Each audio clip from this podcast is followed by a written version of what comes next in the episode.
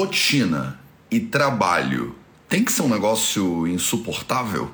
Vamos falar um pouquinho sobre trabalho, sobre rotinas e sobre a insustentabilidade desse sistema que a gente vive hoje. Você quer ter mais saúde? Gente, não tem segredo. É trabalho, disciplina e perseverança todo santo dia. Esse é o Projeto 0800. Salve, salve família Vida Veda, Projeto 0800 no ar. Vamos falar um pouquinho sobre rotina, vamos falar um pouquinho sobre trabalho e vamos falar um pouquinho sobre a ideia que a maioria das pessoas tem de que isso tudo tem que ser um suplício, né? Tem que ser um martírio, tem que ser completamente insuportável. A gente está nessa semana especial aqui é, da semana na Rota da Saúde, então manda a sua bússolazita aí nos comentários se você está acompanhando essa jornada que se encerra nesse sábado com um treinamento na Rota da Saúde, um treinamento 100% gratuito e online, dia 9 às 9. Não tem como você não lembrar desse negócio. Dia 9 às 9 da manhã, quer dizer, sábado agora, depois de amanhã, de 9 a meio-dia, a gente tem um encontro marcado. Eu vou te ensinar sete ferramentas, não uma, não duas, não três, mas sete ferramentas para você poder é, colocar a sua bússola mais alinhadinha. A gente vai falar sobre o norte magnético e o norte verdadeiro e como você tem que alinhar a sua bússola mesmo. Não adianta só você ter essa referência interna, como você também precisa estar tá ligada no que essa referência ela tá te dizendo. Dia 9 às 9, a gente tem um compromisso. Se você não se inscreveu ainda, o link está na bio do Instagram, o link está na descrição aqui desse vídeo no YouTube. E vamos que vamos, tá? Então, a maioria das pessoas é, acha que trabalho é um negócio ruim, né? Que trabalho é um negócio que tem que ser insuportável. E não é à toa tá? E não é à toa que a gente tem essa sensação. E aí eu busquei meu, eu peguei meu laptop aqui, trouxe meu laptop pro 0800, que não é comum eu fazer isso. Trouxe meu laptop pro 0800 e entrei aqui no dicionário etimológico.com.br. Eu entrei aqui e botei a palavra trabalho né, a palavra trabalho no dicionário etimológico. Eu não sei se você sabia, mas e eu leio aspas, aspas. A palavra trabalho vem do latim tripalium. Tripalium é um termo formado pela junção dos elementos tri, né, que é o número 3, e palum, que significa madeira, né? Palum, que significa madeira. Tripalium, ó, escuta isso, escuta isso. Tripalium era o nome de um instrumento de tortura constituído de três estacas de madeira bastante afiadas e que era comum em tempos remotos na região da Europa. Desse modo, originalmente trabalhar significava ser torturado. No sentido original, os escravos e os pobres que não podiam pagar os impostos eram os que sofriam as torturas no tripalium. Assim, quem trabalhava, com aspas aqui naquele tempo, eram as pessoas destituídas de posses. Olha o tamanho do buraco que a gente está cavando aqui, hein? Presta atenção nesse negócio. A ideia de trabalhar como ser torturado passou a dar entendimento não só ao fato da tortura em si, mas também por extensão às atividades físicas produtivas realizadas pelos trabalhadores em geral, camponeses, artesãos, agricultores, pedreiros e etc essa galera, a galera que era pobre e os escravos, eram a galera que era submetida ao tripalium, às três madeiras afiadas aí desses instrumentos de tortura muito loucos. A partir do latim, o termo passou para o francês travailler, que significa sentir dor ou sofrer. Tá bom para você? Tá bom para você isso aqui ou vamos em frente? o termo em francês travailler, que significa sentir dor ou sofrer. Com o passar do tempo, o sentido da palavra passou a significar fazer uma atividade exaustiva ou fazer uma atividade difícil ou dura. Só no século XIV começou a ter o sentido genérico que hoje lhe atribuímos, qual seja o de aplicação das forças ou faculdades, talentos e habilidades humanas para alcançar um determinado fim. A origem da ideia de trabalho vem lá do Tripalium, que era uma ferramenta de tortura. E eu acho que eu encerro o meu uso do, do dicionário por, pelo momento, pelo momento. Então você vem de uma cultura que lá no início dizia para você que trabalhar é um suplício, que trabalhar é coisa de pobre, que trabalhar é coisa de camponês, coisa de agricultor, como se isso fosse ruim, né? Como se fosse ruim, porque você que é destituído de posses é que tem que trabalhar. Quem tem posses não trabalha. E a gente fica aqui, né, nessa classe média, pensando, né, o sonho, eu quero ganhar na Mega Sena, Matheus, não quero trabalhar. Eu quero ganhar na Mega Sena, não quero ser torturado. Eu quero ter posses. Eu quero ter bens. Eu quero acumular coisas. E nesse processo de acúmulo de coisas e nesse sonho infinito de que você vai ganhar no Euro Milhões ou na Mega Sena, você continua se aprisionando, inclusive, a esse mesmo instrumento, que na verdade é uma estrutura social que quebrou já faz muito tempo. É uma estrutura social que bota uma galera, a maioria da galera, para trabalhar. E essa galera, quanto mais trabalha, mais presa fica dentro desse sistema, né, desse instrumento de tortura e bota uma galera, que é a galera que não precisa trabalhar, que é a galera que já tem posse. Olha que maravilha, né? Olha que maravilha. Ah, meu Deus, tá tudo errado, meu povo. Tá tudo errado e a gente tem um longo caminho pela frente para consertar. A gente tem essa ideia enraizada de que trabalho é alguma coisa insuportável né, de que trabalho, inclusive, é alguma coisa que eu deveria fazer e o quanto antes eu deveria parar de fazer.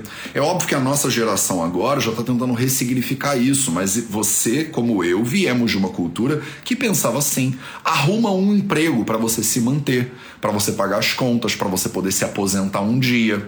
E você vai ser feliz quando você se aposentar. Olha que maravilha! E aí alguém reforma aí a previdência e você consegue se aposentar quando você tem tipo 89 anos. E aí dá tempo de você se divertir horrores agora, depois de ter trabalhado 60 anos da sua vida, para manter um sistema de pé que não te beneficia de nenhuma maneira. A gente tem essa sensação. E aí eu venho primeiro trazer luz um pouquinho para essa situação e aí te questionar se será que tem que ser desse jeito? Será que essa é a única maneira? E você pode se perguntar: caraca, Matheus, nada a ver você falar disso aí com Ayurveda, né? Que que tem a vida a ver com trabalho? Que que tem a ver saúde, Matheus, e trabalho? Que que tem a ver vida e trabalho? Não tem nada a ver, né? Saúde é uma coisa, trabalho é outra coisa. Só que você passa de 7 a 8 horas por dia dormindo, que é um terço da sua vida, e você passa pelo menos 8 horas trabalhando, que é o outro terço. O que, que sobra pro Ayurveda? o tempo da correria entre o trabalho e o dormir, que você faz comida correndo, que você come assistindo televisão com a família e tal e tal. É esse o tempo que eu tenho de, pro Ayurveda atuar? Não, meus amores, não, meus amores, tem tudo a ver. Trabalho, saúde laboral tem tudo a ver com a Ayurveda. A Ayurveda é a ciência que estuda a sua vida toda. No trabalho, enquanto está dormindo, enquanto está se divertindo, enquanto você está na rua. Deixa eu te contar uma história sente, sente, sente a história, sente, sente em volta da fogueira, né? Aqueles momentos de curso, a galera da mentoria Jornada da Vida já está acostum, já tá acostumado comigo, né? Sente em volta da fogueira, sente em volta da fogueira que eu vou te contar uma história. Eu não sei o que, que você queria ser quando você era pequena.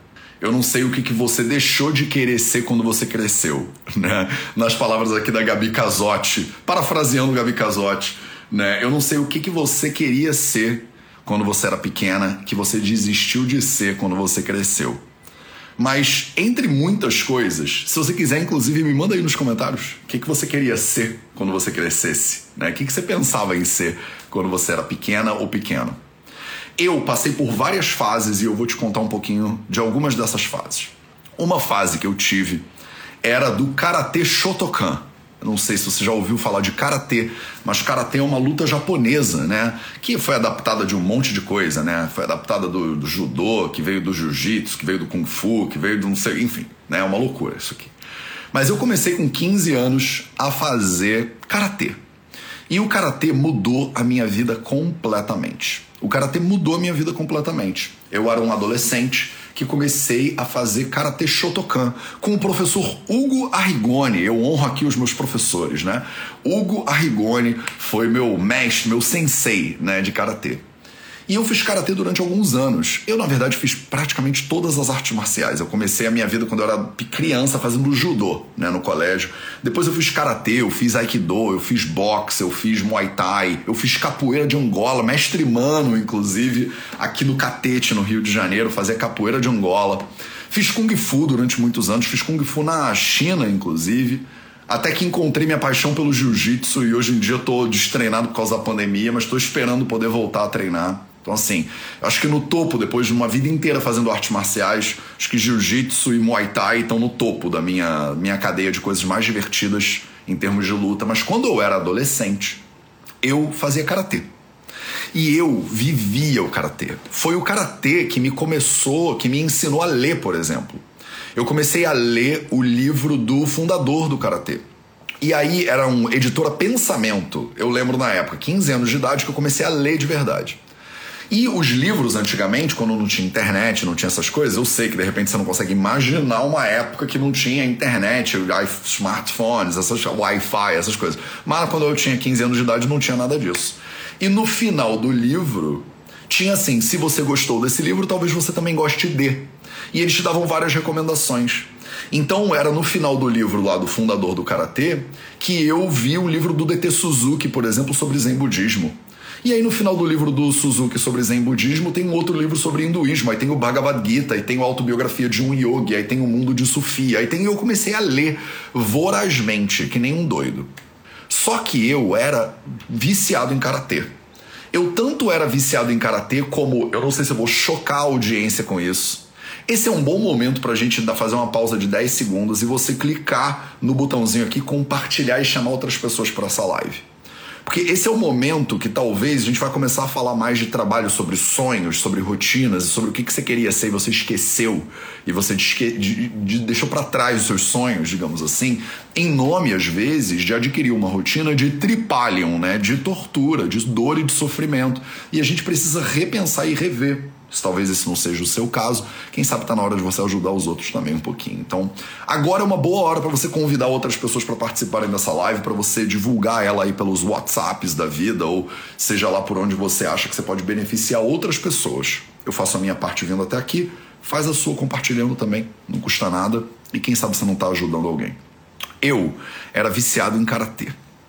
E aí o que, que aconteceu? Como um bom adolescente viciado em karatê, eu comecei a competir. Isso é um negócio que você nunca me ouviu contar. Eu tenho certeza, porque essa, eu tenho muita história, né?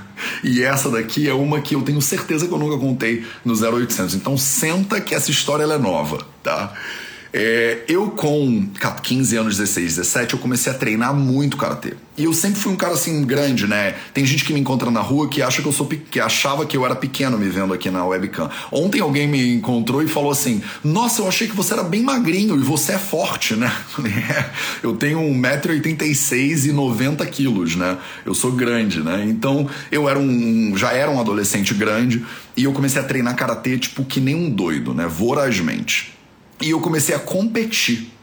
E eu não só competi, como eu, no primeiro ano que eu participei do campeonato estadual carioca né, de karatê, eu ganhei.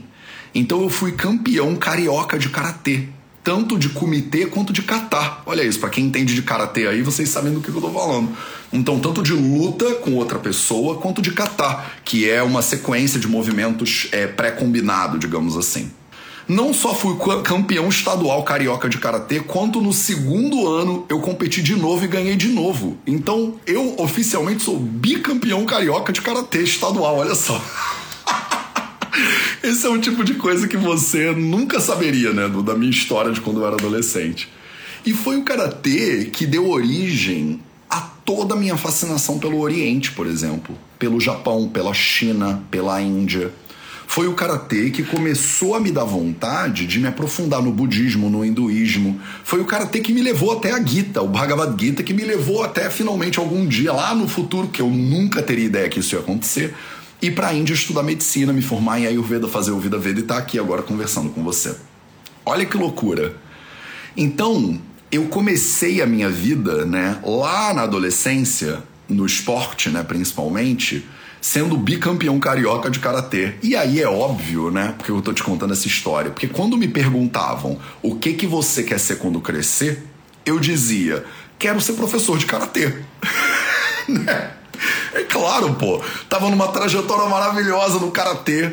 Pensei, vou ser professor de karatê. Eu quero ser o Hugo Arrigoni. Entendeu? Tipo, eu quero ser o Hugo Arrigoni, meu professor de karatê, uma personalidade super complexa, né? É, e questionável muitas vezes. Não tô aqui defendendo, né? E nem advogando a personalidade de ninguém para você no 0800. Mas ele foi vice-campeão mundial de karatê. O Hugo, ele era um cara pequeno baixinho, mas ele era, é, era brabo, assim. Ele era brabo e era muito bom, né? No karatê, pelo menos. É, e ele era uma referência. Eu falava, cara, eu quero ser professor de karatê. Né? E aí eu lendo filosofia, né? eu lendo hinduísmo, eu lendo sobre budismo. Aí eu passei por uma outra fase que me perguntavam o que, que eu queria ser, e eu dizia: eu quero ser monge. eu quero ser monge. A minha profissão é ser monge, né? Eu quero largar tudo e ficar aqui meditando, que nem o Siddhartha, que nem esses outros caras que eu admirava muito quando eu era adolescente e continuo admirando agora na vida adulta. Eu queria ser monge, eu queria ser professor de karatê, eu queria estudar filosofia, mas é óbvio que na sociedade que a gente vive, várias pessoas me diziam: Isso aí que você está dizendo que você quer ser, não é o que você pode ser. Isso aí que você está dizendo que você quer ser, chama hobby. Isso aí é o seu hobby. Isso aí não é a sua profissão. Profissão é um negócio que você faz para você ganhar dinheiro. É uma coisa que você vai lá, você faz oito horas, você ganha dinheiro fazendo aquilo. Você nem precisa gostar. Você nem precisa gostar muito. Você só precisa ir lá fazer e ganhar dinheiro.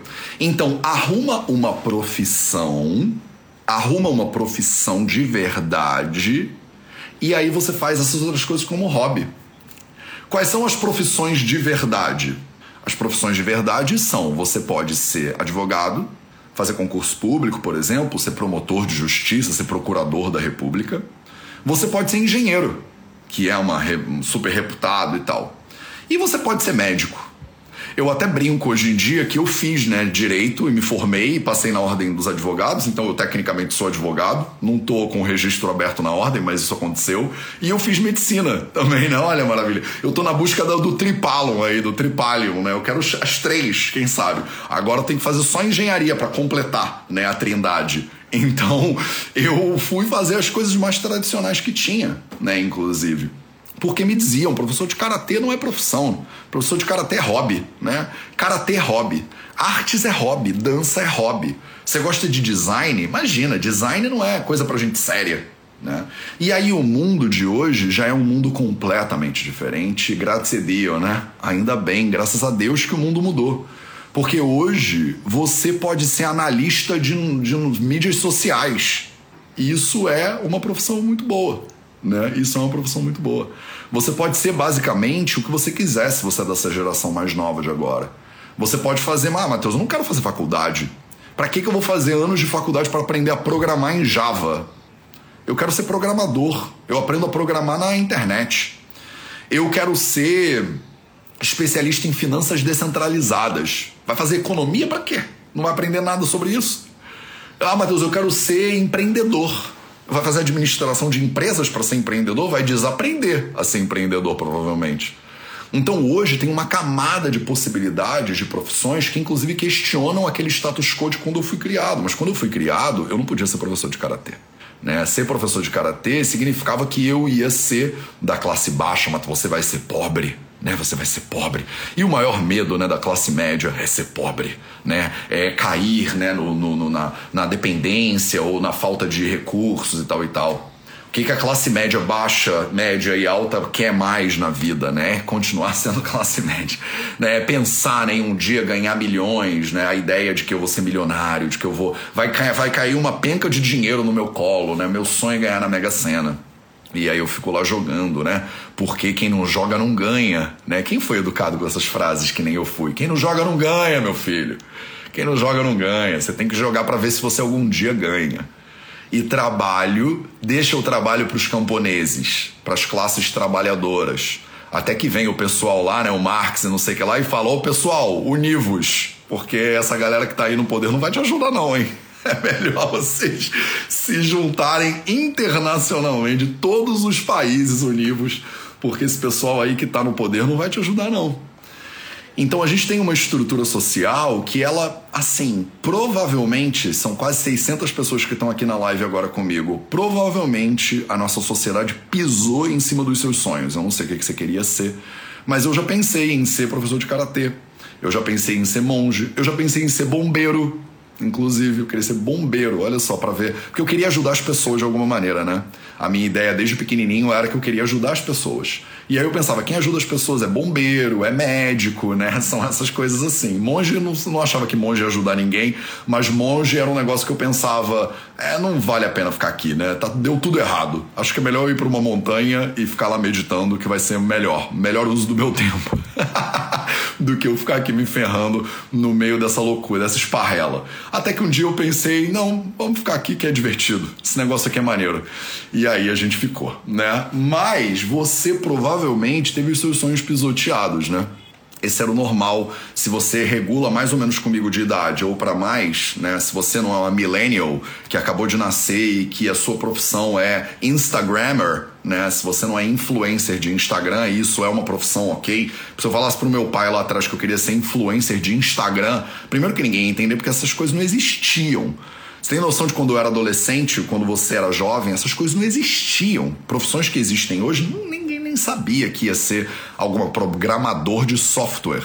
Tipo, quem é que ia pensar que um programador de software ia ser uma profissão? Gestor de tráfego.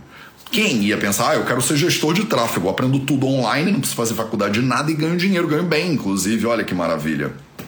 Olha que maravilha. Você provavelmente tinha um sonho, você tinha uma vontade, você queria fazer alguma coisa. A maioria dos profissionais de saúde que eu conheço queriam servir. Eu converso com médicos e médicas, enfermeiros, enfermeiras, nutris, psicólogos e psicólogos e eles me dizem: "Cara, Matheus, eu entrei para medicina porque eu queria ajudar as pessoas". Só que o sistema, ele não é feito para ajudar as pessoas. Ele é um feito meio que para oprimir as pessoas, para não cuidar direito. Então, eu tô desiludido com a medicina. Eu tô desiludida com a nutrição ou com a enfermagem ou com a psicologia, não importa. As pessoas ficam desiludidas porque elas queriam uma coisa e a nossa sociedade diz assim: trabalha, fica quieta e é isso aí. E paga suas contas. Porque quem sabe um dia você não se aposenta e você pode curtir um cruzeiro da Royal Caribbean. Você não pode. Finalmente eu vou trancar você dentro de um mega barco para você poder ficar com outras pessoas que finalmente se aposentaram e agora não podem comer comida de buffet, né? E dançar um pouquinho. Finalmente, finalmente, né?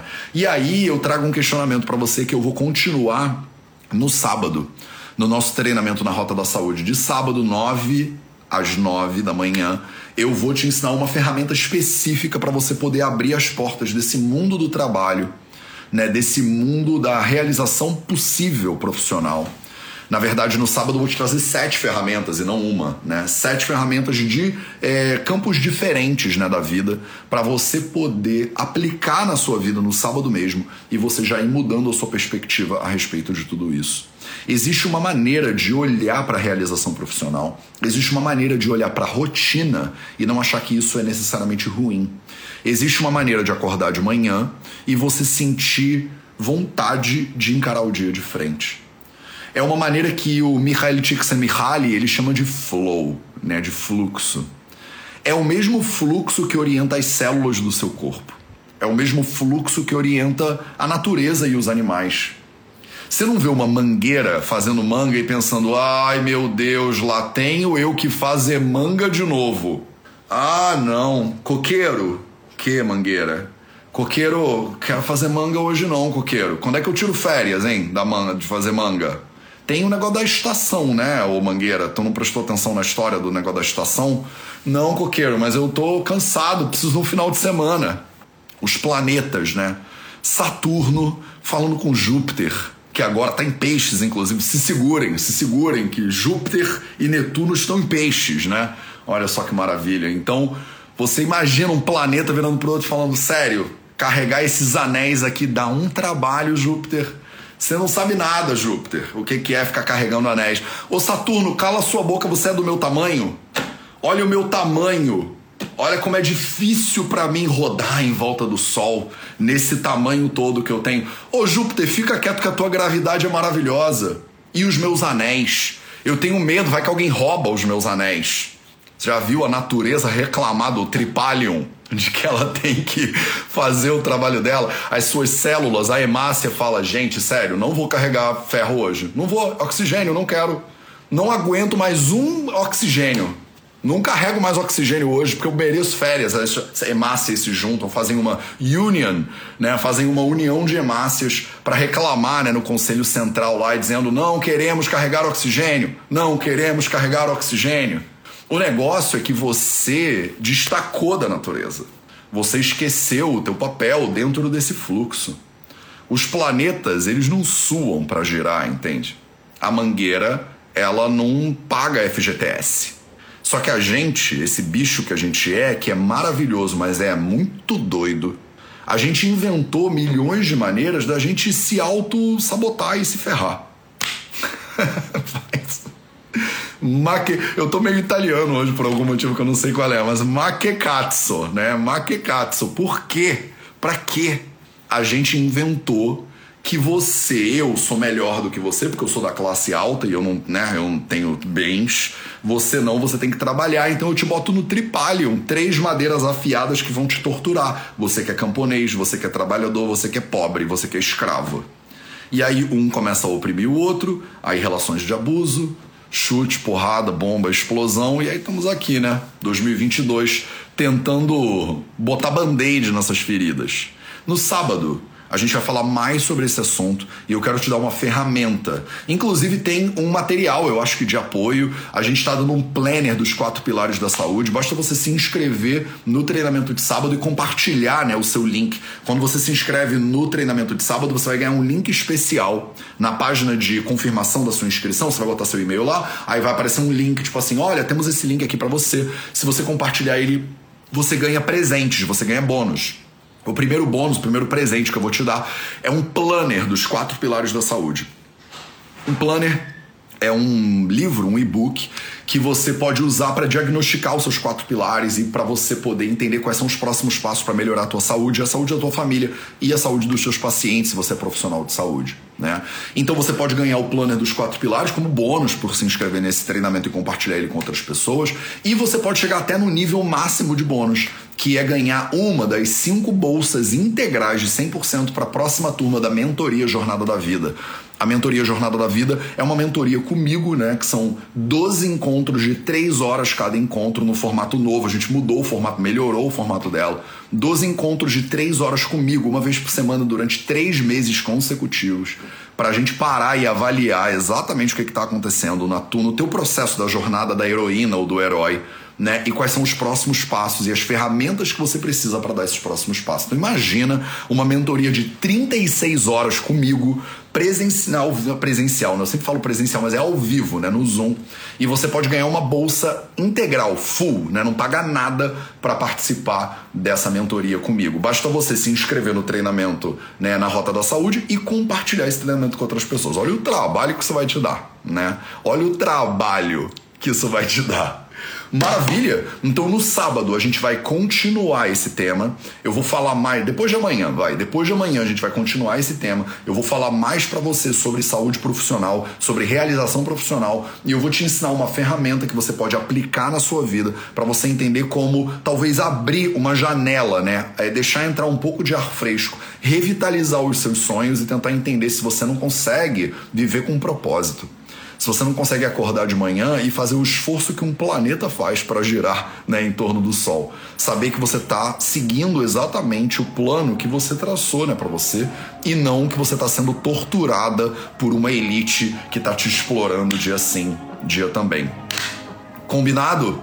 Esse foi o Projeto 0800 de hoje. A gente se vê de novo amanhã às 8 horas da manhã e eu te aguardo no treinamento na Rota da Saúde, que vai ser no sábado, dia 9, às 9. Eu te vejo lá.